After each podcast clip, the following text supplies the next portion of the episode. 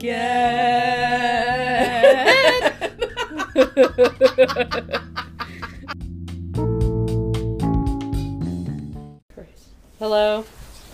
Hello. Hi. Is this thing on? Testing one two three. Hello. Hello. Welcome to episode 10.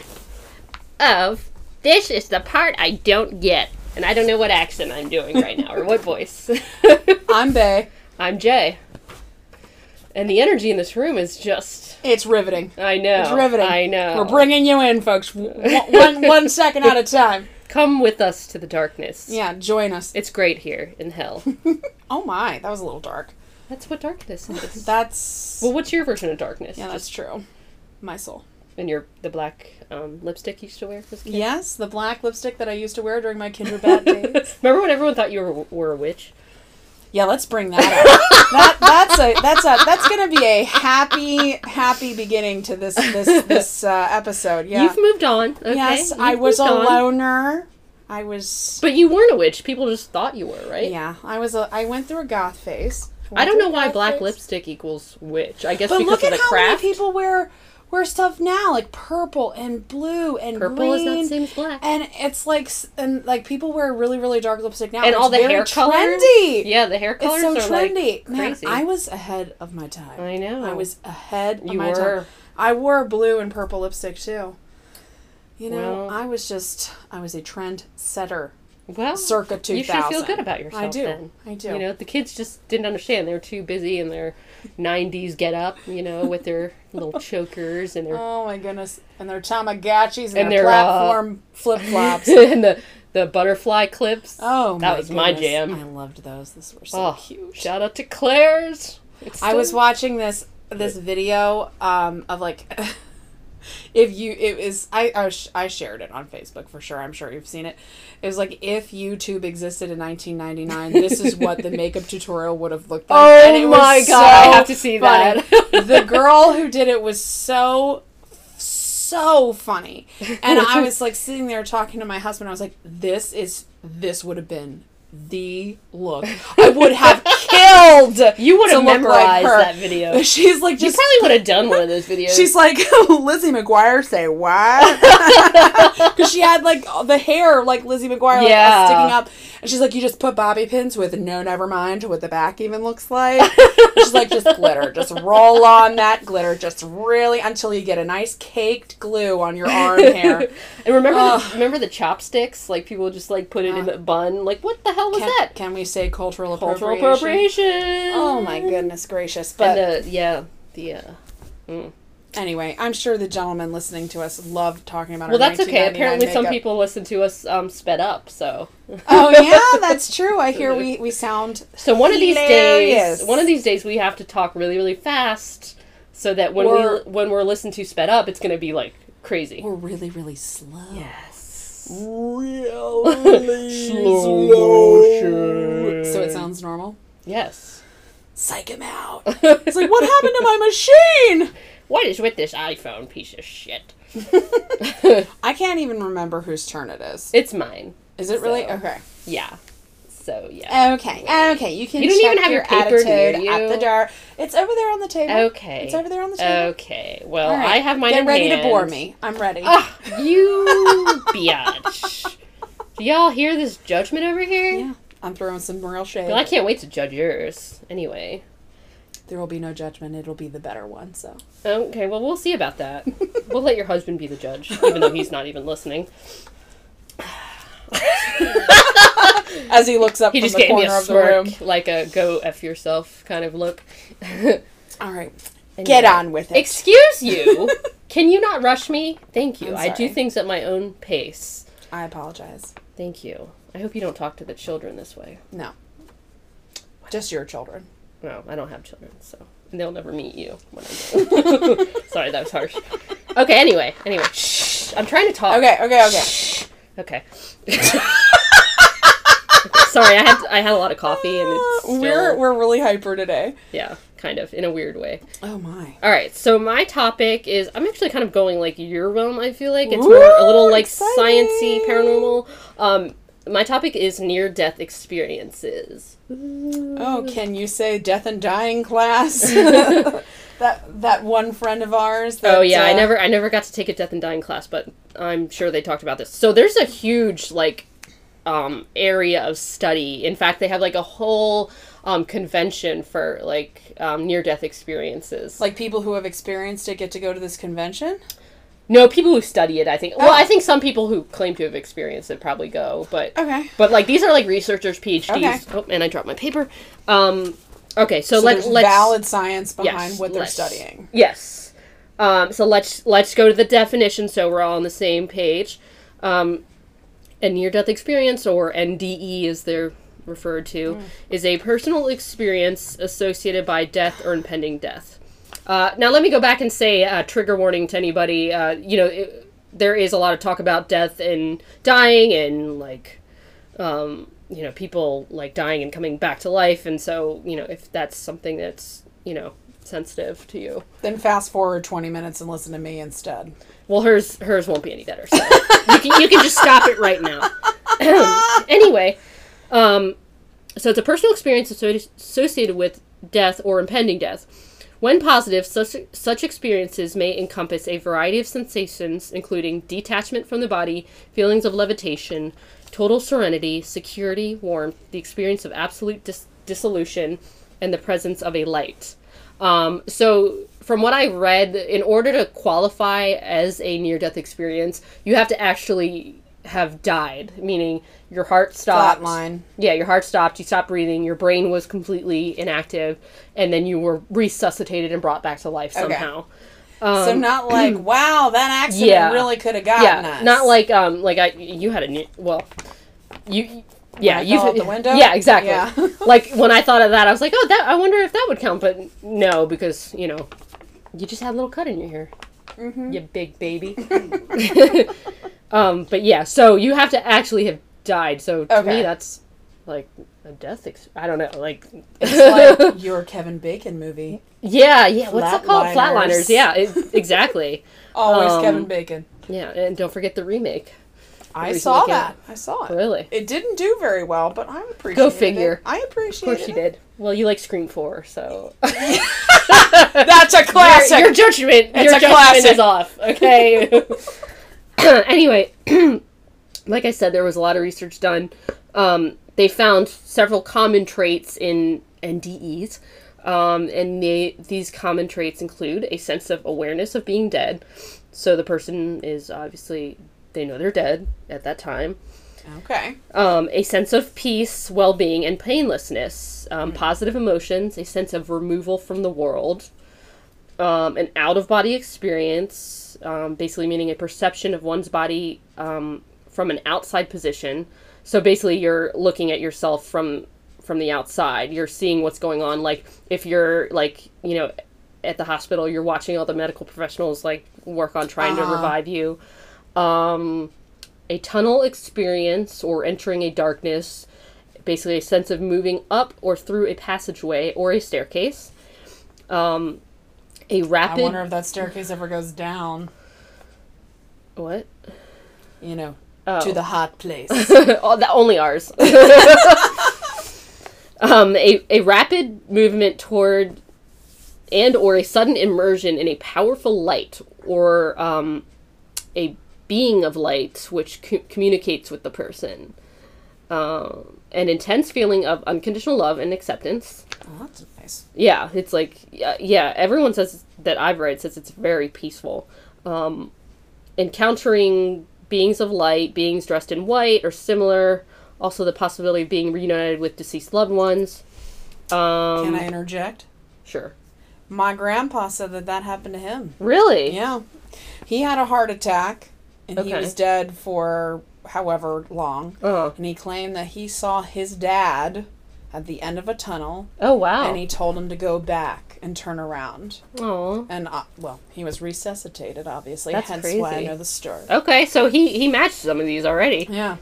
Um, receiving a life review, or commonly referred to as seeing one's life flash before one's eyes, which you know you always hear about. Oh, I saw my life flash before my eyes. I always think about that. Like, That's What a lot like, to go 80? through. Yeah, like It's a lot. how does all that all just flash? or are we talking about the top five? I don't know. Maybe a top ten Uh, yeah. or everything. Or like- my thought is maybe just like the important people in your life. yeah, like like they do in the montages on the movies. you know, yeah, like or just like everyone that's important to you. Yeah. You know, like the, your greatest hits, if you will. You know what Yeah. I mean? Like Sorry. you're making the reunion CD. right, right. This is what's on. The greatest hits. Yeah, We're- we're the not, highlight uh, reel. We're not doing sometimes Run by Britney Spears. We're doing We're doing Hit Me, Baby, One More Time. Oh, and uh, you know maybe maybe stronger in there. oh yeah, absolute toxic. Yeah. Okay. All right. Um, approaching a border or a decision by oneself or others to return to one's body, often accom- accompanied by a reluctance to return. So I guess That that, they means feel inside. They have a reluctance. um, approaching a border or a decision by oneself or others to return. Yeah, so I think they they're going somewhere, and then someone's telling them, like with your grandpa, like, "Oh, go back," you know. okay. But they don't. They're like confused, like, "What? I don't," you know. They don't Yeah. want to go back because Yeah. they love this feeling. Yeah. Um, another trait is suddenly finding oneself back inside one's body. Um, Now back in this old thing again. and I'm like, God damn it! Now I'm back to being 40 pounds overweight. I know, right? Um, Preach. let's see. Connection to the cultural beliefs held by the individual, which seem to dictate some of the phenomena experienced in the Yeah, that would make NDE, and particularly the later inter- interpretation thereof. So it's like you know Christians say, "Oh, I saw Jesus," whereas Yeah. like you know, if you're Buddhist, you saw Buddha. You know, um, one of the um, researchers named Kenneth Ring talks about five stages: uh, peace, body separation, entering darkness, seeing the light, and entering the light. Um, and not only does the experience um, give the person joy, um, but afterwards there's positive after effects. People report a change in outlook on life, higher self-esteem, greater appreciation appreciation for life, um, not worrying about like little things in life, like and not being afraid of death. That was a big one because it's like they find they found comfort in this, and Yeah. so now they're no longer afraid. Yeah. Studies have been conducted by victims of cardiac arrest who reported um, near death experiences. In one case, the patient reported an out of body experience and was accurately able to describe what medical staff did to him while he was unconscious.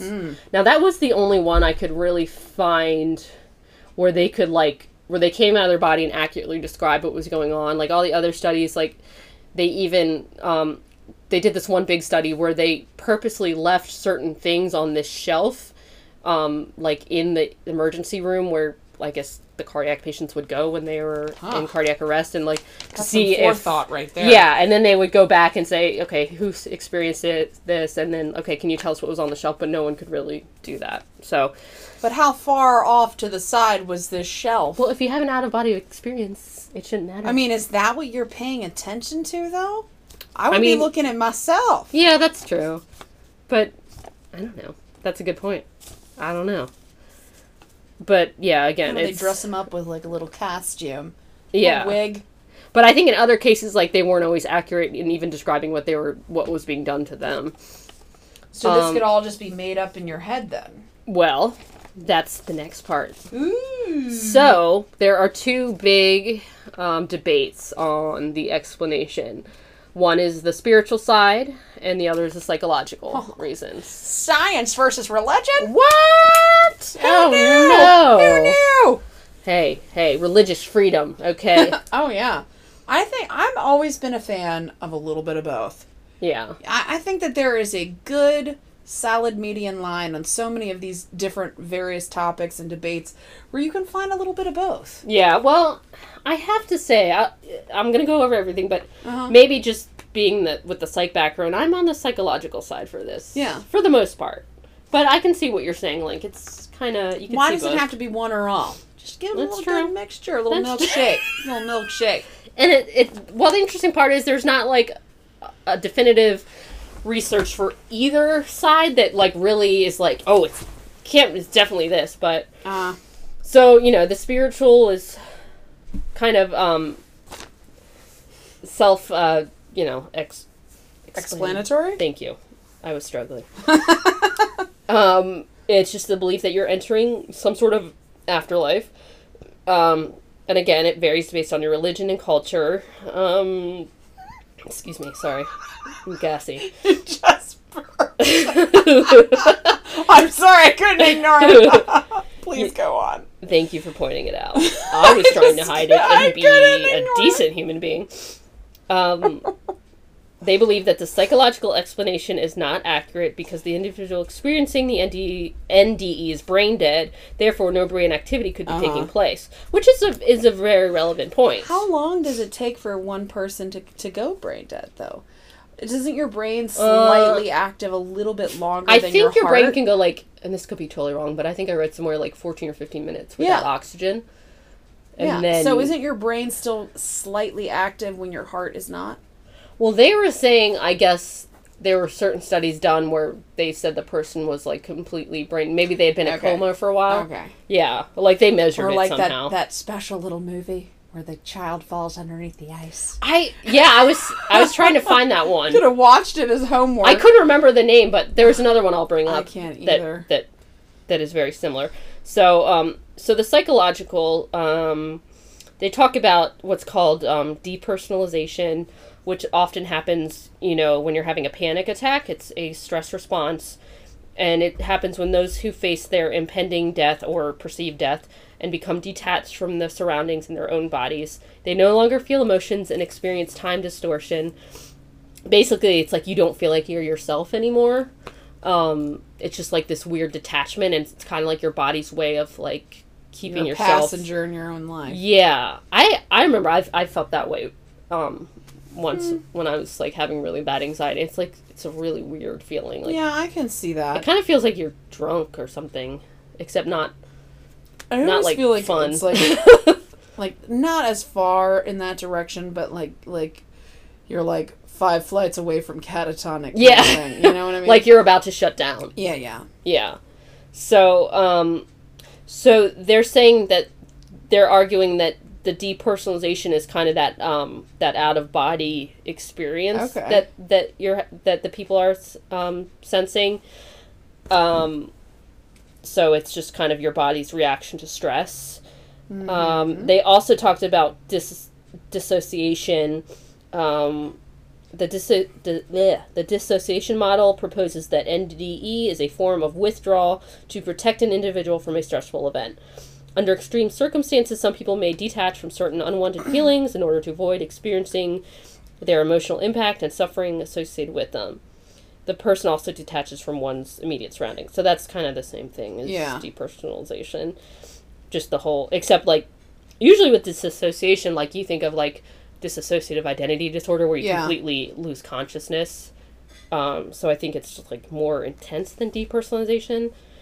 Um, and then they also um, argued that um, some of the like the like being able to see from outside your body they're Uh-huh. saying that could be caused from damage to different cortex cortexes in the brain especially i think it was the parietal and temporal lobe Uh huh. it can cause like visual hallucinations um, which might explain like why you're seeing like you know jesus or somebody you know um, But and- see, here's the thing: how can you hallucinate if you are brain dead? well that's that's the argument um, if you got nothing going on, right then you can't hallucinate. but i guess how do you like, determine how do you have any receptors? Like, how do you understand? How do you comprehend anything? I guess yeah, but how do you determine? I guess they look at the waves in your brain, but like, okay, just because you're brain dead, does that mean that this stuff doesn't happen? I mean, that's what people that are arguing, you know,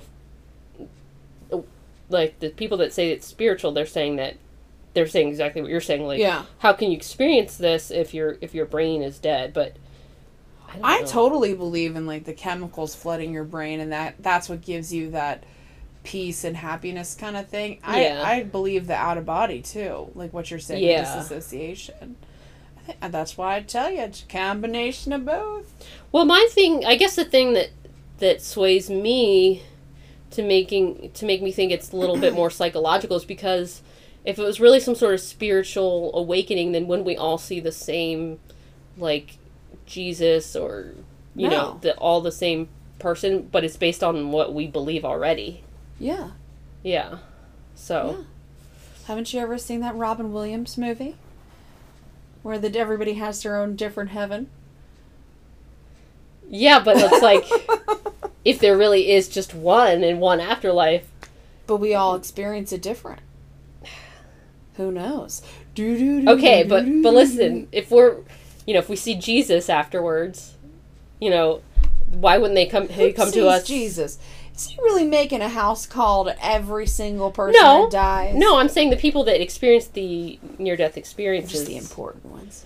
like uh, like let's say, you know, I'm, you know, dead and I see Jesus, but if it's not really Jesus, like it would just be he'd be like, "No, no, no, it's uh Buddha."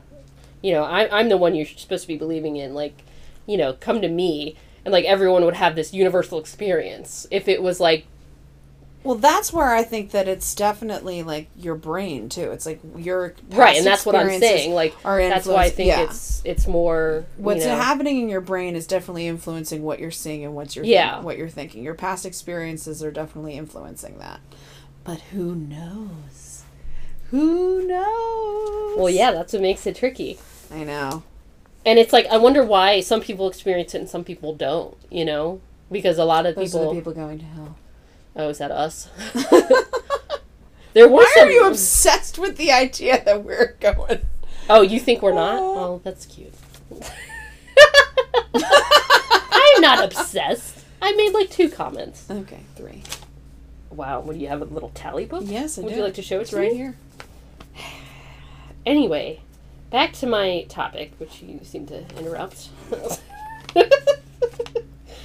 so, um, you know, there's been a lot of popular uh, near-death experiences that have been in the public eye. The the biggest one that um, that I read about was this. You know, the Heaven is for real, the movie. Oh, okay. Um, so it's actually based on a book called Heaven is for Real, a little boy's astounding story of his trip to heaven and back. Um, is that a long enough title for, for everyone? so it was a t- 2010 New York Times bestseller written by Todd Burpo and Lynn Vincent, and it tells the story of Burpo. I know. It tells the story of their three year old's um, near death experience after he was misdiagnosed and almost died of appendicitis. Um, Wow. I know. You can relate, right? yes, I can. uh, and later it was released as a film uh, called Heaven is for Real in 2014. Um, so, months after surviving the emergency surgery to remove his appendix, Colton shared the story. This is the three year old. Um, Oh. Colton shared this. Accurate source. Right. well, okay, so Colton sh- shared the story of how he left his body during surgery and went to heaven. Colton began describing events and people that seemed impossible for him to know or to have known about. Hmm. Examples include knowledge of an unborn sister miscarried by his mother in 1998 and details of a great grandfather who had died 30 years before Col- Colton was born. Yeah, so that was interesting. And then Colton also explained how he met Jesus riding a rainbow colored horse and Was sat that in the movie? I don't know. I sat, can't- I can't sat imagine in what that would've Jesus' lap like. while angels sang songs to him. He also saw Mary kneeling before the throne of God, and at other times standing beside Jesus. Um, so you know, it, it did really well. Um, The movie did. yeah, the movie and the book. Oh, okay. Um, Well, that would make sense. Yeah. but what was interesting is when I was looking into this, there was a similar book that came out around the same time, 2010, called The Boy Who Came Back from Heaven, A True Story. Um, and this was also a bestseller. It was the first person account. Um, well, it was written also again by the parents or by the dad. It was the first person account of a six year old named Alex Malarkey who was involved in a severe car, severe car accident and claimed to go to heaven and met Jesus. Um, unfortunately, he ended up being paralyzed, I think, from the neck down. Ugh. I know. Um, he also claimed that he had an out of body experience where he saw his father being lifted by angels. Um, however, in 2015, um, Alex admitted that he had made it all up for attention. Oh, and really? He even wrote an, a, a letter to the publishing company and um, just saying like, "Don't believe any of this." And he condemned other books like "Heaven is for Real," referring to them Wow. as this is the best part. He referred to them as heaven tourism books. Oh my gosh. Well, I just thought it was interesting the timing. This was at 2010, like the same time this other book came out. Like, I don't know. Part of me thinks like were the parents just I like, mean, that's got to. I mean, look who wrote the book. The six-year-old didn't write the book. The adult. Well, same with the did. heaven for and is for same with the three-year-old. The three-year-old may have said something, but it's the parents' decision yeah. to write and I book. think like it's easy to get facts confused when it's just like Oh, when you're going through that, and Of course. they probably needed something to believe in when Oh, you know their son almost died. yeah. So, yeah. So I just thought it was interesting, and I think we got to keep in mind like people say things for attention and. And you know they Oh, things for gotta profit, like- there's got to be. but you know i i think it is it is interesting to think about because there's not a clear cut answer but Oh yeah. um hopefully it's not anything i or you or anybody has to ever experience you know I don't know. I, I for me like I, I- I'll you know I say it each and every time. It's like as long as it's not hurting anybody, you believe whatever you want to believe, whatever floats your boat and cheeses your cracker.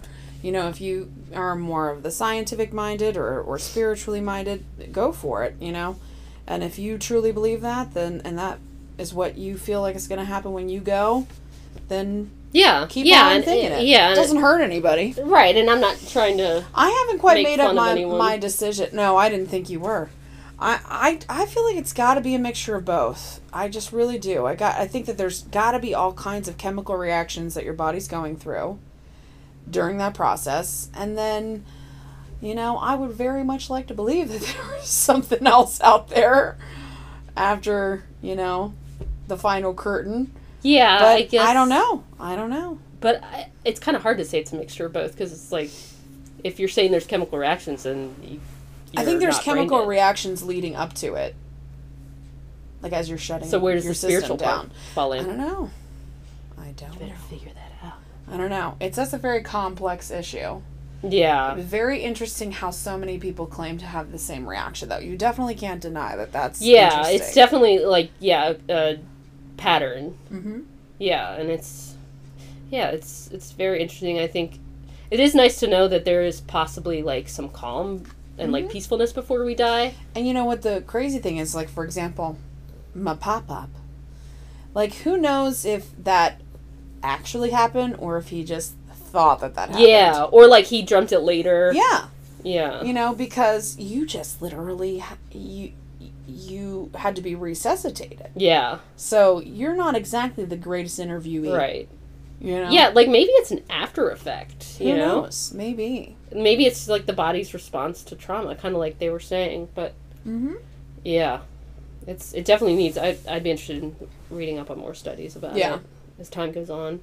good topic Thank you. good topic well for mine I don't, if you didn't tune in last week you didn't see well you of course you didn't see you didn't hear that i am still going the topic roulette route Mm-hmm. So I have two topics. They're folded up.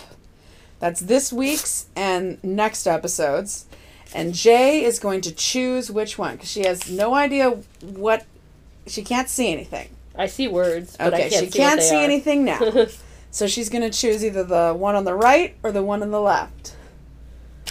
I want this one because there's a lot of words, and I feel like it's a heavy hitter. it's really small words. All too. of mine are heavy hitters. I know. Oh my god. Are you it- sure you can read that? It's I'm a little dark. to get here. out those spectacles. Do we need to put on the lights. Okay. So that is like microscopic. What? I can't help it. But that's what happens when you copy and paste. So I wrote some of this. Um, so when when I was doing, I think it was episode seven, and I was doing the um, common phrases. Mm-hmm. After that, I thought of the phrase "peeping tom." Okay, and I was like, you know, Tom. exactly who is what did he do to deserve that? Who's Tom? Or like negative Nancy. Thomas. yeah, who was that negative Nancy at once upon a time? So I thought about like where does peeping tom come from? What is a peeping tom? Why are people peeping toms? So this is the peeping tom topic. Oh, the backgrounds. So, uh, goes all the way. This goes this goes way further back than I expected. But so, have you ever heard of Lady Godiva? no. Not the chocolate. I was going to say Godiva chocolate. So Godiva, the Countess of Mercia, um, who lived and then died sometime between 1066 and 1086, was an English. I know. I told you it goes, goes way back. goes ways. That's even further back than the dancing. that was before I was born. Sorry. what? it was. of course it was. It's a joke. I'm sorry when Oh my gosh. she was an English noblewoman and she was the wife of Leofric. That's a terrible name. Um, I, I, I'm assuming that's how you say it, Leofric. So he was an Earl of Mercia. And according to a legend, she rode naked with only her long hair to cover her her private bits. Good for her. Good for her. Through the streets of go, Co- girl. through the streets of Coventry to gain a quote unquote remission of the oppressive taxation that her husband imposed on his tenants. So, um, this is a story that was told about Lady Godiva because Lady Godiva apparently this is the most common version that Lady Godiva took pity on the people of the of the city and you know they were suffering and her husband had this oppressive taxation so Lady Godiva appealed to her husband um, who refused to take away the tax. So finally, he said, and I, whoever thought this story was true, I, I don't. This is, this is absolutely ridiculous. Her husband says, "Sure, I'll grant your request." If you strip naked and ride on a horse through the streets of town. Damn. so what does she do? She's like, all right. Sure. She took him at her word, and like, after that's all. I know, right? And after um, issuing a proclamation that all persons should stay indoors and shut their windows. This is the thing, like, who if you're gonna go naked, you know, go like Game of Thrones style. Shame, shame. I don't You know, I know. I'm saying it anyway because I know that the listeners will. Well, why don't you explain it for those of us who don't? They, she, this one person character walks through the st- street, butt naked, like a really long distance, and there's people like spitting on her and throwing shit and like screaming and I mean like like so in this legend, people are supposed to stay indoors and shut their windows. So she rode through the town clothed only by her long, long hair. And if you look up Lady Godiva, you'll see tons of paintings and drawings of this woman with this. Imagine like a mermaid, you know, like Yeah. the hair's covering her, her special parts. The lady part. Uh, I can't imagine. So it was really long was hair? comfortable up in the downtown region. You know, like can you imagine riding a horse I with know, no underwear on? God. So uh, anyway, uh, uh, this is how it connects to Peeping Tom. Apparently, just one person in the town, a tailor, disobeyed her proclamation and didn't stay inside, and he peeked at her, and then he was struck blind or dead, depending upon which story you're listening Oh, to, okay. by the sight of her. Um, this person was forever known as the Peeping Tom, and is one of the most famous instances of voyeurism.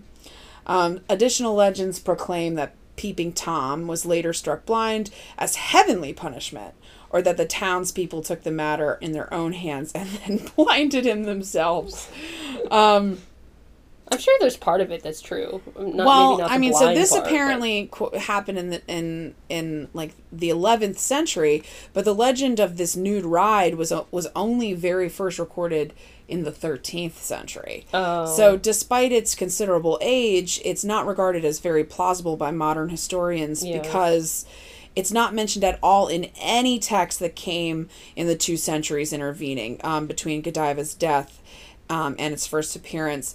Other things like you know her generous donations to the church and and things that did involve her had been recorded, but somehow this crazy nude naked ride somehow missed the missed the history books. They're like, oh um, yeah, and she was naked. They were probably trying to get the kids' attention. so um so hence the legend is probably not true um so that's where the the word peeping tom comes from so this story of the peeping tom um probably didn't originate in literature. It it came popular um, through like local lore. Um, so e- they even have um, a Godiva festival as far back as 1677. And it features um, something called the Godiva Processions, which is a grotesque figure called Peeping Tom set on display. And it's like a wooden statue carved from oak. And the old, oldest documentation, document that mentions Peeping Tom by name um, is in 1773. Um, so now that we have some backstory on where the term peeping tom comes from, this I wanted to connect it to like what voyeurism is. Why do people, um, why do people like spy on other people? Like, what is a voyeur? Why do people do this? You know, where does this this inclination come from?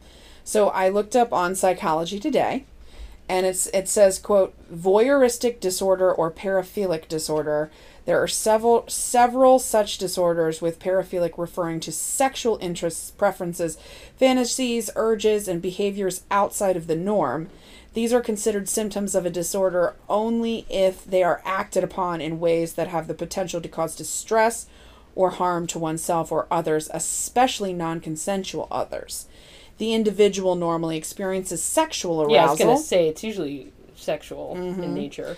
when spying intentionally on an unsuspecting people.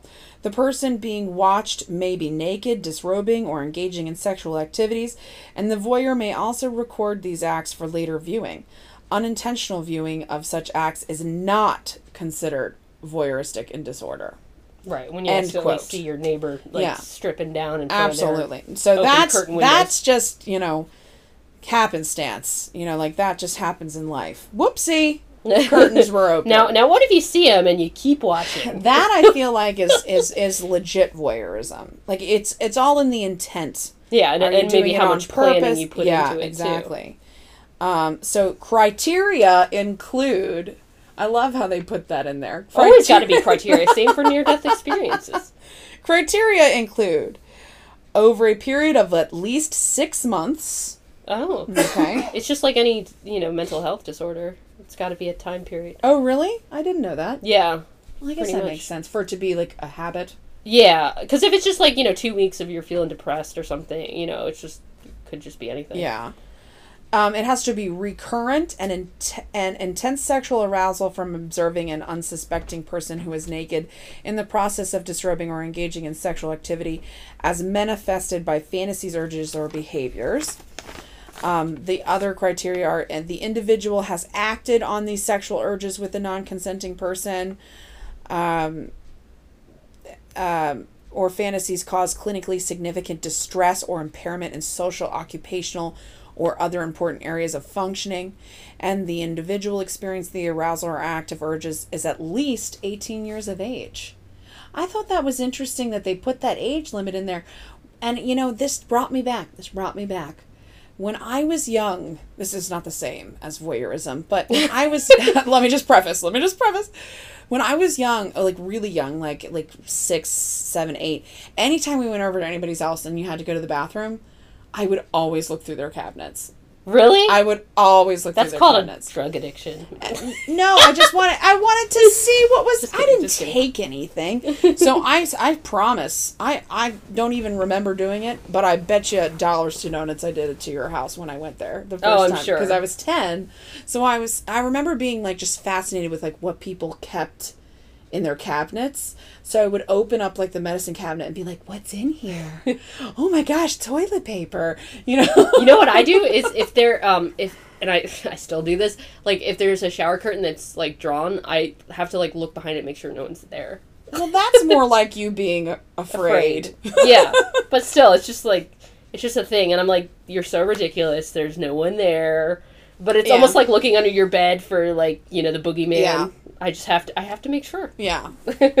But I always used to do that. I always used to like look in people's like dr- like cabinets and stuff. Just because you're curious. But in the bathroom specifically, because like no one can see you doing it. oh okay. So like, I bet you I would have looked through. hear.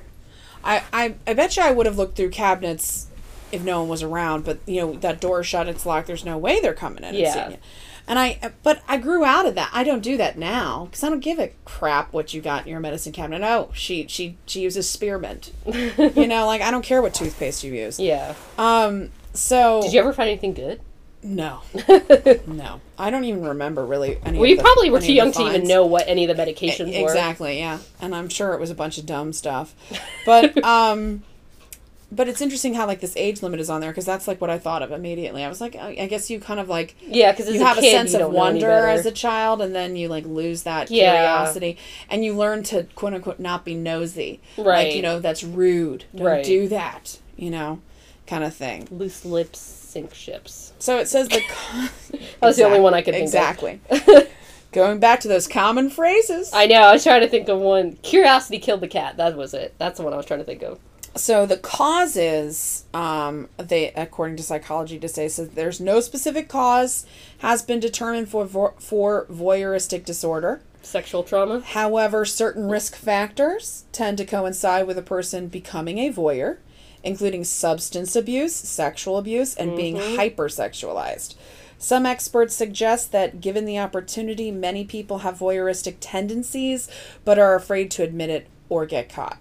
Voyeuristic disorder may stem from an accidental sighting of someone who is naked um, or in they kind of various stages it. of undress, and then continued viewing then reinforces and perpetuates that behavior to the point where it goes beyond what is considered culturally acceptable or normal and becomes pathological. Um, it says also adult males with voyeuristic disorder often first become aware of their sexual interest in secretly watching unsuspecting persons during adolescence. However, the minimum age for a diagnosis is 18 because there is substantial difficulty in differentiating it from age appropriate puberty related sexual curiosity and the actual disorder. So the treatment um, voyeurs rarely submit themselves to to treatment. Yeah, Um, because they like it. They don't want to get better. Yeah, Until course. until probably it's like court ordered. yeah.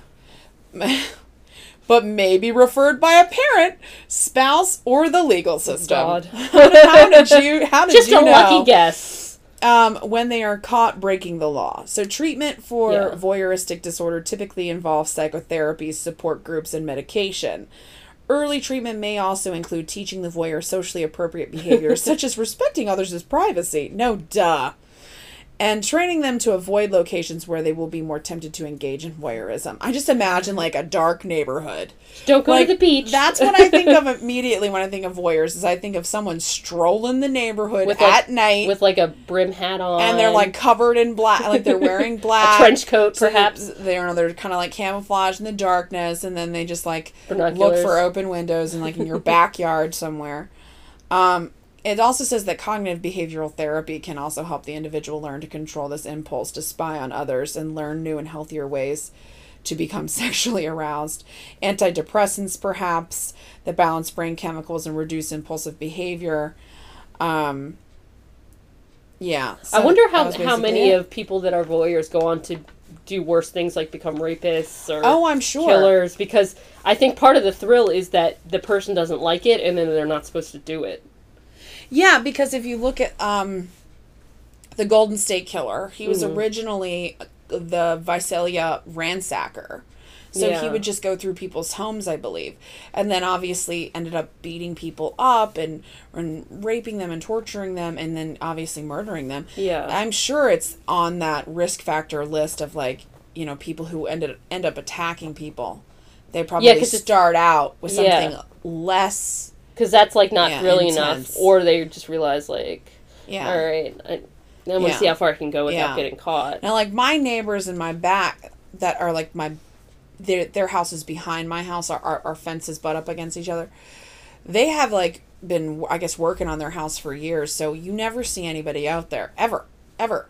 And like my clothes are in the room right there, and the windows open. There's no curtain because it's like a glass um, door, Mm. And uh, I just change right out. Don't even care. Don't even care because I've always thought to myself, if someone's going to take the effort to look at this, they're going to get an eye full or nothing else. But now they've like Free built show. a deck.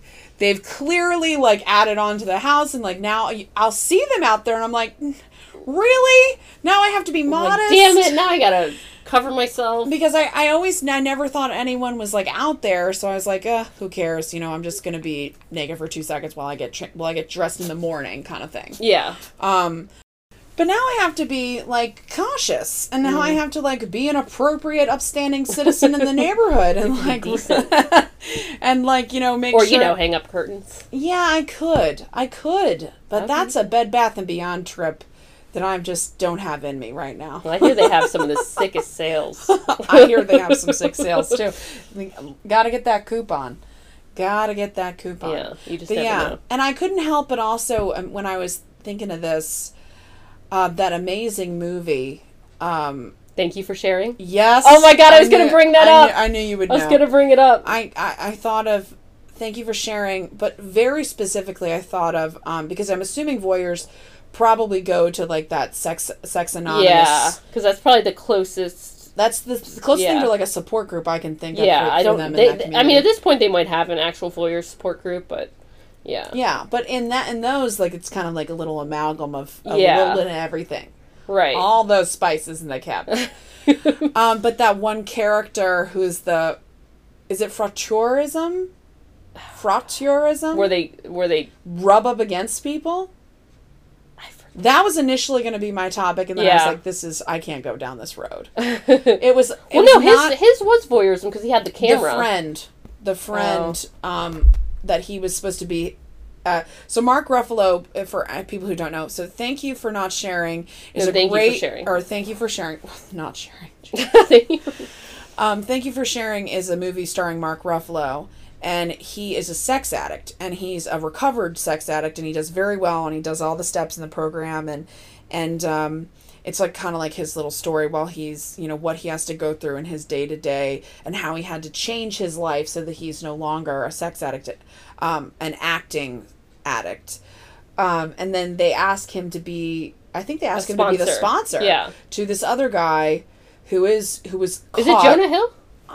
I don't think it's Jonah No, Hill. I think but the it's guy the guy that- Beauty and the Beast. He looks like Jonah Hill, I, but it's not Seth Rogen. It's a different guy.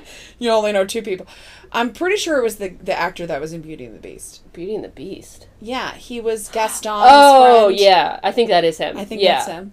Yeah, but no, that's what I'm talking about. Like he, he's maybe he's both, but I know at one point he has a camera, and he's like caught Oh. looking up his like supervisor's skirt because he's like a med student Oh, that's gross. or he's an actual doctor. Yeah. So he was caught um, being inappropriate in public, and then he was legally sent to Yeah. the sex addict um, support group. But the thing that was his his major jam, I believe, in the movie was something called frotteurism. I'm pretty sure that's how you say it. It's definitely a French word, but that's when people go to public places that are crowded so that they can pretend to accidentally bump into and rub Oh, like up a against metro- people. Like like and on in the movie he's in the subway in New York. But um in reality they're do they're bumping up against you on purpose. They're groping you on purpose. They're touching you on purpose. But they're in this crowded scenario so they can easily be like oh excuse me Mm. or like pretend that they didn't even notice and i so i googled that and i was like i, I definitely don't understand that that scenario in any way shape or form. I, i'm like whoop this is so gross. But i just felt i feel like that one is way way way too gross. So i'm mentioning it here as a little snippet but i thought that voyeurism the psychology behind what makes someone want to spy on someone else Yeah. is so much more crazy and hard to understand i think and like something that can actually kind of sort of be explained via like the articles that i found in psychology today um And it's not as um. invasive Thank you. Yeah. obviously I mean, it's, it's still terrible, but yeah. it's, and it's it's illegal as it should be but um and i absolutely believe that it's like the first step to some sort of crazy escalation into like murdering people and stuff but, Yeah. um Well, But I yeah. keep thinking of those um like a, a lot of newer reports coming out that like Airbnbs like people are putting cameras in the Really? bathrooms. Yeah. Ew. I know it's like really disheartening. I mean, it's it's not all of them, but it's like there's been, you know, it- it's Well- been happening. while googling this I found a story of a man that was arrested fairly recently i think it was within the last year or two he was arrested because he was found in a porta potty, like in the mm-hmm. feces. What? He was hiding in the feces. no. So, Wait, how the fuck did he fit in there? I don't know. Ew! He oh was my hiding. God. I'm pretty sure, and it was at like a, I think it was like a yoga festival, or it could have been a music festival. But it was a place where there would have been a lot of women, a lot of porta potties. He was in the the area where your feces and urine and all the gross shit goes, literally.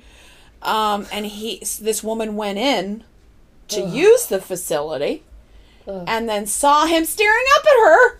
Oh my god. and he, you want to know what his legal argument was? what? He claimed that he went in there to use the bathroom and dropped Felon? his ring. I believe it was a wedding ring too that he said, which just really makes it so much worse.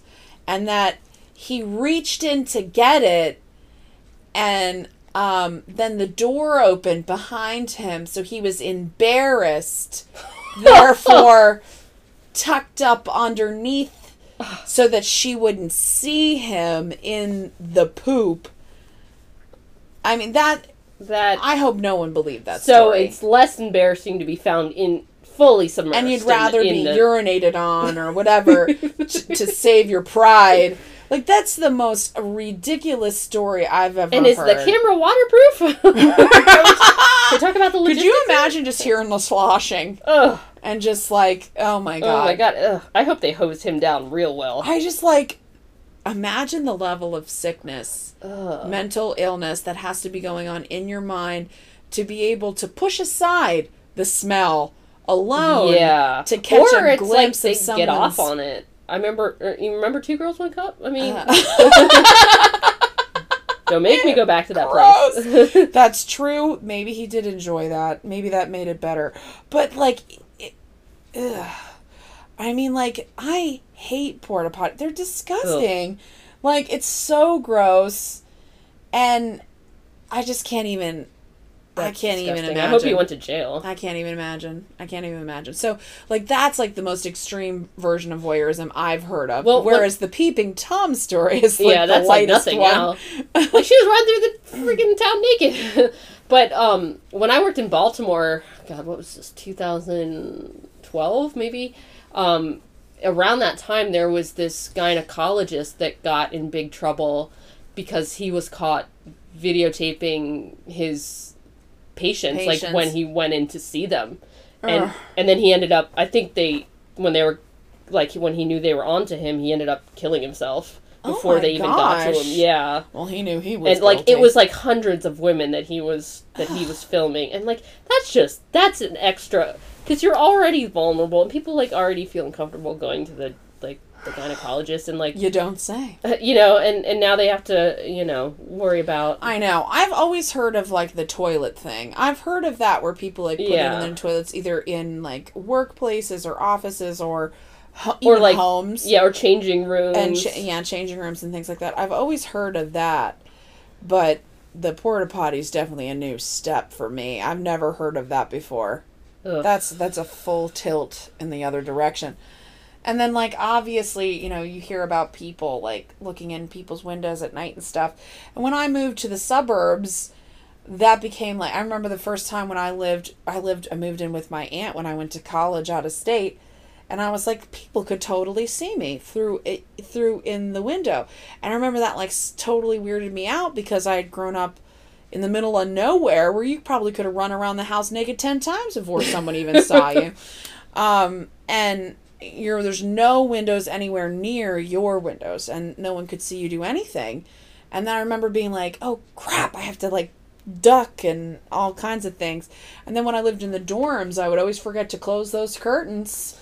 Um, I was always taught to you know just close the curtains, And I shut mean- the door. because it was so foreign to me like i just completely forgot um, and then now living here uh, it's the same thing. Like And and like when you'll walk, like you'll I'll walk the dogs and stuff, and people just leave their curtains open, and you're like, aren't you worried about who can see? I know. But then again, like they're inside, like eating their dinner or something. Like Well, sometimes nothing- I'd like to have curtains open just for yeah, light. exactly. But then, yeah, it's like so they're not do, they're not doing anything. They're just like reading a book. But then or- it does make you wonder, like, who could be watching me right now? I know. You just never know. But when we're out in the neighborhood, I'm like, I'm, I just imagine thinking in my head, I'm like, shut your curtains.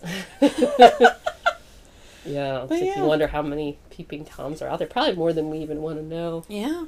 Oh God, please no! Don't tell me that number. I No, would, I don't I would know. rather. I would rather not Ignorance know. is bliss. Oh yeah. Well, this is the lesson, folks. Close your curtains Close your curtains. Check your porta potties. and look at those Airbnb reviews before you go. if something seems fishy, there's probably a reason. But yeah, that was my topic. right. That was it. That's Well, it for this week. I'll let y'all be the judge of who was better. I Yeah. mean, let's get real. I know mine was. All right. See you next time. Bye.